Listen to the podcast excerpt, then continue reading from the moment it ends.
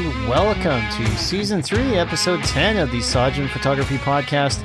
My name is Jason Teal, and today we're going to tackle the complex topic of how exactly do you represent the image of Korea through photography? And that's the best way I can really sort of describe the idea that I've been chewing on for like the last little while. And how it came to me was sort of a weird way. As I said in the last podcast, I have been actively trying to put my photos on a stock agency called Wirestock in order to gain a much needed boost in income. Now, when I talked to the lady who first contacted me about this, they were specifically looking for images of Korea. I thought, great, I have terabytes of images of Korea, or so I thought. And that got me thinking about today's topic, and that is how exactly do you show Korea? Because on the surface, yeah, you can show the traditional buildings and whatnot, but once you get past that, what does Korea mean to you, and how do you show it in a photograph? And I really want to tar- sort of tackle this issue because it does get a little bit more complex. As we get further into this episode, you're going to see exactly what I'm talking about because there is a surface level, this is Korea, but there's also a deeper level once you get into the different regions and the cultures and whatnot. And that's what I want to explore today. When I started thinking more about this topic, I, I looked at it from a way of what I call the inside versus the outside. And what I mean by that is that those of us who live here in Korea, be it Koreans or long term expats, we have this sort of insider's view of Korea. And especially as expat photographers, we're sort of straddling both worlds. And I think that we have an idea of what people want to see, but also we have this deep understanding, not exactly on the same level as a Korean, but we do have a you know a long history here. I'm been living here for almost 20 years, so you can kind of see where I'm coming from. But then there's this outside perspective, the ones that you see with the YouTubers. And that's what we're going to sort of focus on in this first segment the outside view or the outsiders. You know, you can really basically call it the tourist view. Now, the outsider or tourist view is something that I've been sort of trying to figure out for a long time. Now, it wasn't until I started watching a lot of the travel videos on YouTube that I really saw a lot of similarities between these videos. And the reason is, is that I think a lot of the travelers, at least pre COVID, would just piggyback off of where people have gone on YouTube before. So I'm specifically talking about a couple traveler. What were their names? Uh, something like Kara and Nate or something like that. Anyway, I was watching their video on Seoul, which I think they originally they had it as quote Korea unquote. The problem I had with that was that they went to exactly the same places that pretty much everybody else goes. So they went to, you know, Noryangjin Fish Market, they went to the palaces, they went to Myeongdong, that sort of thing. And they really I felt didn't get a good idea of what Korea really is. But the problem is, is that for the most part, they maybe are showing what Korea is from an outsider's perspective. Like, if you look at, say, images of Canada, where I'm from, you know, you got Rocky Mountains, you've got wild animals, you've got Niagara Falls, things like that. That's what people recognize as Canada. If I showed them the prairies where I'm from, they probably might think it's somewhere in North Dakota, which, you know, is not too far away from where I live, but you get the idea. When people have this idea, they're thinking like, you know, rugged landscapes, polar bears and moose and beavers and things like that. They're not really thinking of vast swaths of prairie and farming and things like that.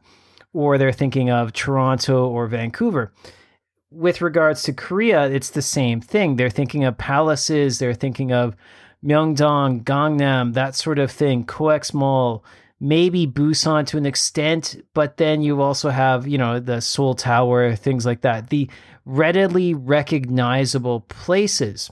And I think that's worth noting because when you are looking for subjects to photograph in Korea for stock or for you know magazines or travel, I think people are really going to gravitate towards initially those pictures because well, they are the ones that they're most familiar with. They're the ones that are most easily recognizable as, aha, that is Korea. Now, as a long term expat and a photographer here, I know these images are what people want, but they also are the, just the stereotypical, you know, Korean travel Facebook thing where that's what people want to see.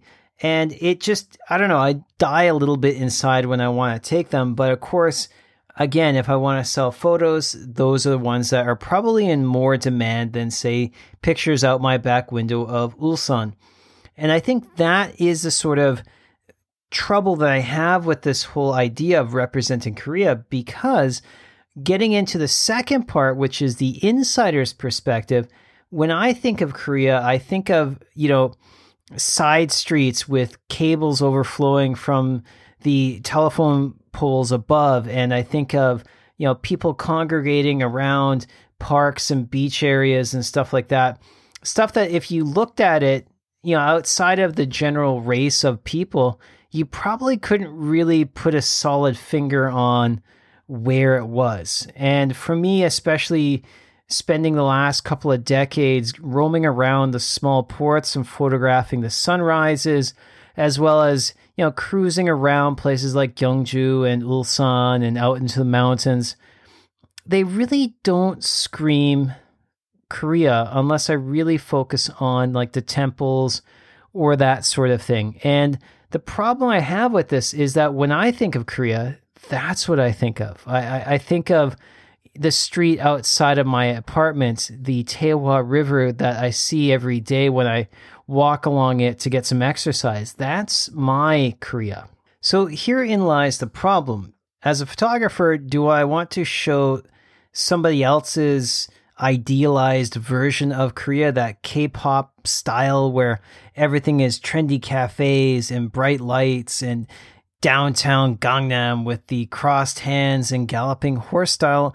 Or do I want to show the everyday life of the average Korean, which, you know, is maybe not that exciting if you're not living in it day in and day out?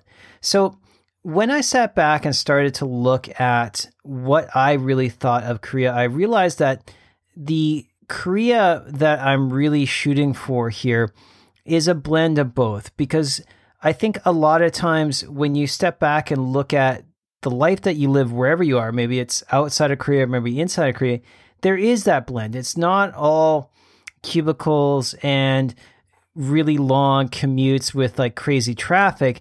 It's also on the weekends going out to the next it place in your area, eating a certain kind of food that you like, where it be dongas or mandu, and then you you come home and you relax. And I think that photographically, we can strive to reach that balance because bottom line is is if I'm shooting for stock, they want the idealized version of Korea. So when somebody types in Korea, it comes up with taegukgi, tteokbokki, kimchi, bulgogi, gyeongbokgung, that sort of thing. They're they're not really going to be searching for Kunegi street market in Ulsan here.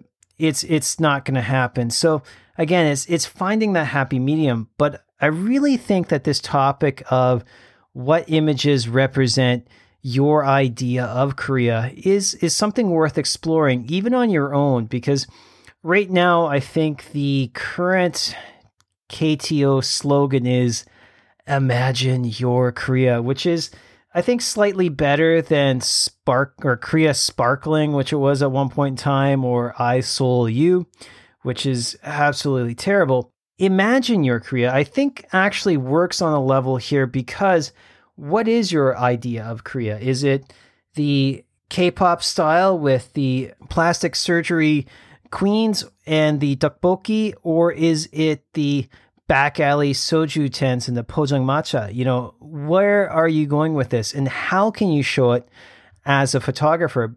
For myself, I think I'm really sort of transitioning because I was coming into this idea as I was going through the photos where I have boatloads of sunrise photos because I am an early riser. For example, even today, I was up at 3:30 in the morning and I went out to a place called Ganjeolgot, which is just uh, I guess south of Ulsan, which is probably arguably one of the first places that the sun reaches uh, when it rises. Uh, Pohang, I think, is the more prominent location. But anyway, uh, and I was really trying to get some good photos. Now, the weather actually worked with me on this one. But as I was kind of cruising around, I was chewing on this idea of what is Korea. And I stumbled across a small surf shop and I realized, like, is this Korea? Like, is this what Korea is now? Beaches and surfing and parasols and stuff like that. And I was actually, on a side note, quite shocked because I did see a few elderly people coming out of the ocean from their daily surf, which I thought was just absolutely amazing. And if you have ever been in Korea, then you, then you know just how active uh, the elderly people here are, more so than I think back home in Canada. And this is again one of these things that as I'm walking along and really trying to figure out what my idea of Korea is, that's the thing that comes to mind because when I walk along the Taehwa River most mornings, especially early, early in the morning, I'm always impressed that like 6 or 7 a.m., these people are out along the Taehwa. There's a, uh, where we used to play frisbee, there was a uh, spot, I think it's called Park Golf it, it's I believe it comes from Japan, but it's huge in the elderly senior citizen scene here. And every morning they go out and they play on these grounds. And the city of Ulsan actually has quite a manicured area for them. Day in, day out, they're there having a great time.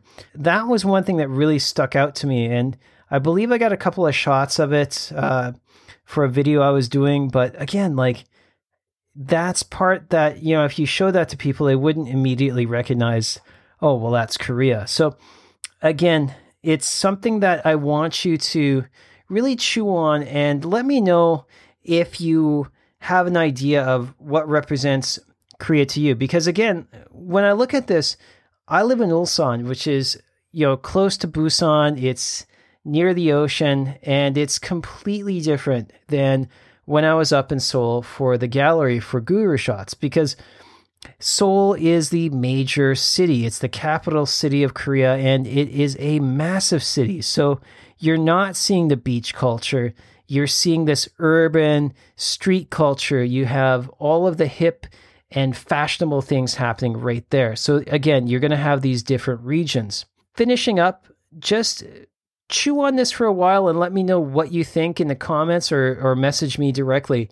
Now, if you have found my ideas interesting or if you have an idea for a future episode, don't be afraid to reach out. If you want to be a guest, reach out. And I am trying to explore a couple of new different guests. Like I want to get some female guests on as was recommended to me because I do want to get a different perspective. And I'm hopefully going to get some more Korean photographers on here as well. Keep this tuned in and I'll keep you posted. And with that being said, take care and I'll talk to you again next week.